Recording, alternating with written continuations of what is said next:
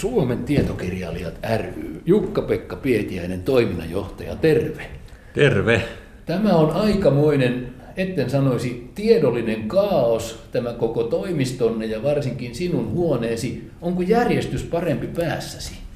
No, pitää olla asioita erilaisissa muistioissa ja papereissa, jotta ei tarvitse sitä päätä vaivata niin paljon ja muistaa niin paljon, että kun täällä liikkuu kymmeniä asioita koko ajan ja ne on eri vaiheissa, niin tässä kaauksessa on jonkunlainen järjestyskin. Kyllä, kyllä, ymmärrän, vaikka en oikeastaan ymmärrä. Mutta sinähän jouduit Jukka-Pekka eroamaan rivijäsenyydestä tietokirjailijoista, kun tulit toiminnanjohtajaksi. Mitä järkeä siinä on? No siinä on se järki, että puurot ja vellit ei mene sekaisin. Että mä olen nyt toiminnanjohtaja, joka hoitaa tätä, johtaa tätä organisaatiota. Ja jos mä olisin jäsen, niin, niin, niin, niin, niin mä tavallaan olisin hoitamassa semmoisia asioita, joissa itsekin olen mukana. Tämä on mun mielestä selkeä järjestely, mutta sitten kun tästä toivottavasti eläkkeelle pääsen, niin yritän hakea jäsenyyttä uudelleen. Liityt jäseneksi Kyllä, koska tarkoitus on kirjoittaa tietokirjoja kyllä, lisää. Kyllä. Siis 80-luvun miehiä olet.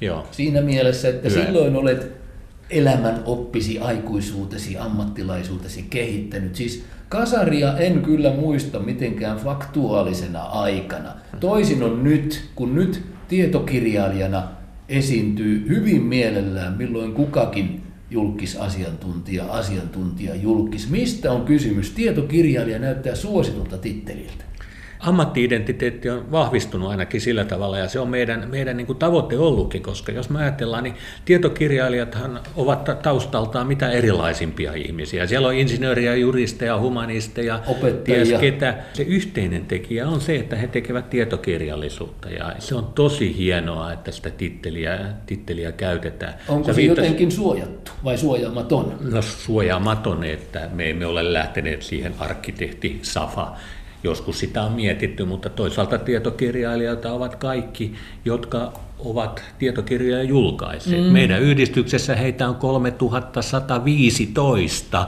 Jäsenhakemuksia tulee, tulee, kun niitä viisi kertaa vuodessa käsitellään, niin siellä on aika monta kymmentä hakemusta joka kerta. Kyllä, ja kyllä. erityisesti että tällä hetkellä tätä porukkaa, uutta porukkaa tulee tuolta tutkijamaailmasta. Kyllä, kyllä. Siis kaikki ovat innoissaan tietokirjailijoita tänä päivänä.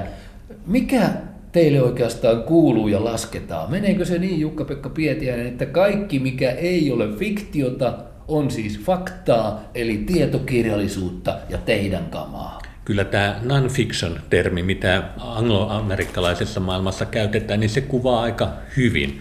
Mm. On siellä tietysti jotain tämmöisiä uskomusasioita, jotka jäävät vähän sitten ulkopuolelle, mutta tutkimusta, oppikirjallisuutta, hakuteoksia, lasten ja nuorten tietokirjallisuutta, mielipidekirjallisuutta. Se kenttä on tosi laaja. Kaikki kuuluu teille. Elämäkertoja, matkakirjoja, kaiken maailman kuvitettuja ja kuviteltuja reportaaseja suurin piirtein, mielipidekirjat, esseet, sun hmm. muut muistelukset. Ja oppaat mä haluaisin lisätä oppaat. tähän. Monet ei esimerkiksi ajattele sitä, että keittokirja on opaskirja. Aivan. Kun katsot sieltä reseptin, niin saat neuvon, miten ruoka tehdään. Opaskirjojen laji, keittokirja, siinä, tietokirja. Siinä se on selvää, mutta mikä on teidän suhteenne, Jukka-Pekka Pietiäinen, totuuden, totuudellisuuden käsitteeseen? Kuinka paljon se vastuu painaa? No, se on semmoinen asia, mistä me keskustellaan koko ajan ja meillä on eettiset ohjeet, jotka ne eivät ole siis sääntöjä, vaan ne on suosituksia tietokirjailijoille. Eli ne on tarkoitettu jäsenistön itsesäätelyyn ja siellä lähdetään siitä, että yhdistys nojautuu tiedon määritelmässään länsimaiseen käsitykseen, että tieto on hyvin perusteltu tosiuskomus. Pitää pystyä perustelemaan. Kyllä, nimenomaan. Ja siitähän tässä on kysymys. Tietohan on liikkeellä valtavasti. Siitä ei ole Internet on valtava tiedon valtameri. Mutta mihin tietokirjailijoita tarvitaan? Meillä pitää olla asiantuntijoita, jotka jäsentää sitä tietoa sieltä ihmisten hyväksi. Mahdollisesti yksinkertaistaa monimutkaiselta näyttävää maailmaa. Niin? Nimenomaan, nimenomaan. Kiinnostavat ovat nämä eettiset ohjeenne siellä puhutaan muun muassa selkeyden ja kiinnostavuuden vaatimuksesta, mm. ja se on jännittävää. Se on vähän kuin journalismia, mutta katsotaan Jukka-Pekka nyt tätä tilaa täällä mm. Pikkasen lähemmin. Siis komea on huoneistonne, on valtavat määrät kirjoja, tietopuolista kirjallisuutta tietysti, ja vähän taidettakin näkyvillä. No, ne, ne ei ole yhdistyksen omaa taidetta, vaan ne on valtion taidemuseon ystävällisesti lainaamia, mutta ja se minkä takia täällä nyt on kirjoja niin paljon, niin se johtuu yksinkertaisesti siitä, että kun olemme iso apurahojen jakaja, mm. niin Kaksi paras... miljoonaa euroa muistaakseni ylikin vuodessa jaatte. Tänä vuonna menee yli kaksi miljoonaa euroa ja paras apurahaselvitys on se, että apurahan saaja lähettää tänne sen valmiin kirjan ja mielellämme otetaan niitä kirjoja vastaan, koska silloin me pystytään paremmin seuraamaan sitä, mitä kaikkea tässä, tässä maailmassa tapahtuu tietokirjallisuuden saralta. Suomessa ilmestyy 6700 tietokirjaa joka vuosi. Taitaa olla yhdeksän kirjaa kymmenestä tietokirjoja. Se pitää paikkansa kotimaisten tekijöiden kirjoista, kyllä näin. Ja sitten 80 prosenttia kaikesta, mutta siinä on sitten käännöskirjoja niin. mukana myös. Eli nämä ovat nimenomaan näitä kotimaisten tekijöiden ja onhan täällä kirjoja. teillä muitakin virkailijoita kuin sinä. Morjens, taitaa olla juridiikka-osasto täällä. Ketä te olette? Anna Kallia, hei. Terve. Jussi Ilvonen, terve. Molemmat juristeja, niinkö? Joo, kyllä. kyllä. Mistä tässä on kysymys, kun tässä juristeja on... istuu oikein kaksin kappaleen tietokirjailijoiden liitossa? Siis tämä meidän, meidän jäsenmäärä on kasvanut aika nopeasti ja kasvaa edelleenkin. Ja, ja yksi päätyä, mikä täällä meidän toimistossa on, että me annamme kustannussopimus ja tekijän oikeusneuvontaa sitten meidän jäsenille. Ja toinen puoli on sitä, että tekijänoikeusmaailma on valtavassa murroksessa ollut tänä digiaikana ja on aika paljon sellaisia asioita, joissa, joista meidän pitää ottaa selvää. Me mm. annamme lausuntoja, me ollaan erilaisissa työryhmissä. Ja yksi, mitä meidän juristit selvittää, on myös, mitä tuolla EU-tasolla tapahtuu ja miten se heijastuu Suomeen. Aivan, siis ellette jo ole, niin teistä ainakin tulee aikamoisia tekijänoikeusasiantuntijoita, näin veikkaa. Kyllä he ovat jo sitä. Ovat jo, selvä. No, kiitos. Jatkakaa hyvää työtänne. Kiitos. Jukka-Pekka, kuule, jäimme tuohon itsesäätelyohjeistoonne, ja se on ihan hyvä juttu. Ja sitten tuli tämä tekijänoikeuskysymys, ja sekin on jännittävää, koska tehän sanotte, että täytyy palvella lukijaa selkeydellä ja kiinnostavuudella. Mutta entäs jos kirjoittaja sanoo, että ei käy, kukaan ei saa kopeloida, peukaloida minun alkuperäistekstiä, niin mitä sanotte? No sanotaan, että ei kannata olla liian jääräpäinen, koska meidän kaikkien yhteinen etu on, on tekijöiden ja lukijoiden etu, että viesti menee perille. Ja silloin kun esimerkiksi kustannustoimittaja haluaa stilisoida tekstiä ymmärrettävämmäksi, niin sitä tehdään vain tekijän avuksi ja lukijan onneksi. Laatua pitää koettaa parantaa. Tie on niin kuin sinänsä loppumaton, mutta joka tapauksessa niin laatu on se, jolla me voimme saada lukijoita. Mä puhun ehkä tarkoituksenmukaisesta laadusta. Mm. Silloin kun tehdään elämäkerta tai pamfletti tai oppikirja, niin se laatukriteeri on vähän erilainen. On erilainen joo. yksi, mikä on ehkä hyvä esimerkki tämmöisestä laadun tavoittelusta on se, että kannattaa muistaa, että silloin kun kirjoittaa aikuisille tai sitten kun kirjoittaa nuorille ja lapsille, niin sen tavan kirjoittaa pitää olla erilainen. Mm. Ja tämä lasten tietokirjallisuus on mun mielestä vielä erityisen tärkeä ja kiinnostava. Siellähän monta kertaa se fakta kerrotaan lapselle tarinan kautta. Mm.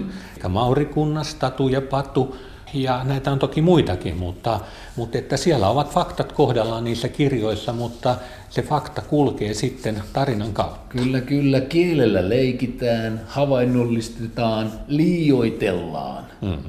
Missä kulkee liioittelun raja tiedollisuudessa? En mä tiedä, mutta jos mä ajatellaan vaikka Tatu- ja Patu-kirjoja, niin siellähän puhutaan ihan lööperiä. Joo, mutta kun puhutaan lööperiä, sitten kerrotaan se oikeakin asia, eli lööperin kautta voidaan saavuttaa se tiedollinen. Että, kyllä, että, kyllä. Että... Siis teillä, teillä lukee tietokirjailijoiden ohjeissa, jos joku onnistuu viisaasti parantamaan tylsäkkää tekstiä, nyt puhun lähinnä aikuisten kirjoista, niin annatte ohjeen hyväksy muutokset. Ilman muuta. Kirjoittajalle. Mutta kaiken kaikkiaan, niin sitä mitä tekijöiden toivoo, ja tämäkin on ihan semmoinen loppumaton asia, että, että silloin kun tietokirjailija lähtee tekemään kirjaa, niin miettii sitä, mille lukijakunnalle se on tarkoitettu.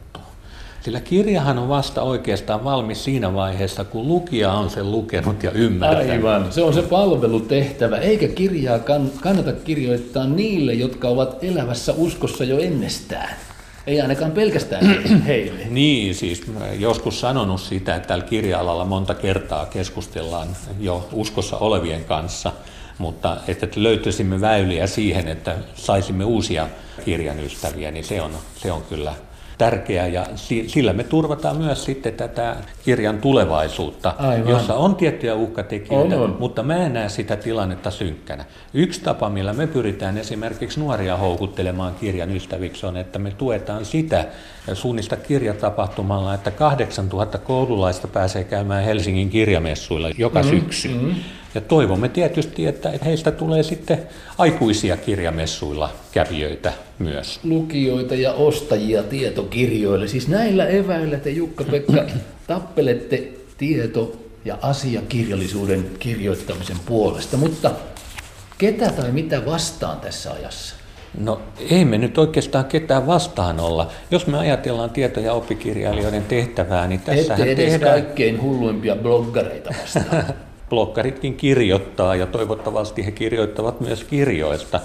Kyllä tieto- ja oppikirjallisuudella on erittäin voimakas sivistystehtävä. Tätä tehdään yhteiskunnan hyväksi. Me ollaan aika nuori kansakunta, jos me ajatellaan suomalaisten sivistystä, mm, koulutusta, mm. hyvinvointia. Mm. Ja kyllä oppi- ja tietokirjailijat on ollut siellä keskiössä, kun tätä kansaa Aina. on kasvatettu. Joo, ja joo. siinä mielessä niin Pirjo Hiidemaa sanoi kerran, että, että, että ehkä useamminkin, että tieto- ja oppikirjallisuus on vähän niin kuin ilma. Ei me muisteta sitä, mutta jos, se, jos sitä ilmaa ei ole, niin, niin, niin, niin auta armias. Auta armias, juuri näin. Eli se on, me pidämme monta kertaa tieto- ja oppikirjallisuutta itsestäänselvyytenä, mm. mutta ehkä kannattaa muistaa, että, että siellä on todella paljon työtä niiden kirjojen takana. Ja... Jos kysyn Jukka-Pekka Pietiäinen sinulta, arvaan melkein vastauksen, mutta kysyn kuitenkin, kumpi oli ennen, fakta vai fiktio? Ha, mun mielestä ne kulkee niin käsi kädessä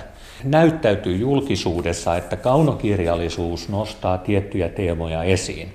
Mutta tosiasiassa, kun mä olen seurannut tilannetta, niin usein on niin, että on joitakin tietokirjoja, jotka luovat sitä taustaa. On tärkeää, että on niitä tietokirjoja, mutta on hienoa, mä olen suuri kaunokirjallisuuden ystävä, mm. että, että meillä on sitten kirjailijoita, jotka jäsentävät tätä maailmaa fiktion keinoin, koska parhaimmillaan fiktio voi saavuttaa jotain sellaista, mitä puhtaalla faktalla ei voi saavuttaa. Aivan, ja kiinnostavaa on oikeastaan se, että tieto, hyvin jäsenelty tieto, se on, tai ainakin voi olla äärimmäisen viihdyttävää. Joo, saisi ilmestyä enemmänkin tämmöistä narratiivista tietokirjallisuutta, josta esimerkiksi nyt vaikka Elina Grunströmin Musta Orkidea tai Elina Lappalaisen syötäväksi kasvatetut, ja näitä löytyy monta kertaa tämmöisissä reportaassityyppisissä kirjoissa niin on narratiivisia elementtejä, kyllä, mutta kyllä. siinäkin pitää, pitää huolta siitä, että, että fakta ja fiktio ei saa mennä sekaisin. Kirjailijoiden tekijöiden pitää olla reiluja lukijoita kohtaan. Mutta ei saa myöskään yliselittää, onko tämä faktaa vai fiktiota.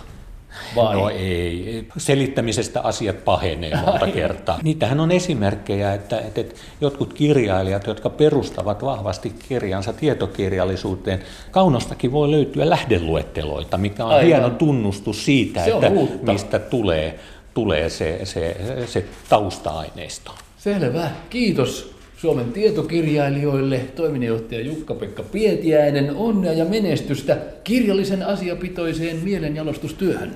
Kiitos paljon.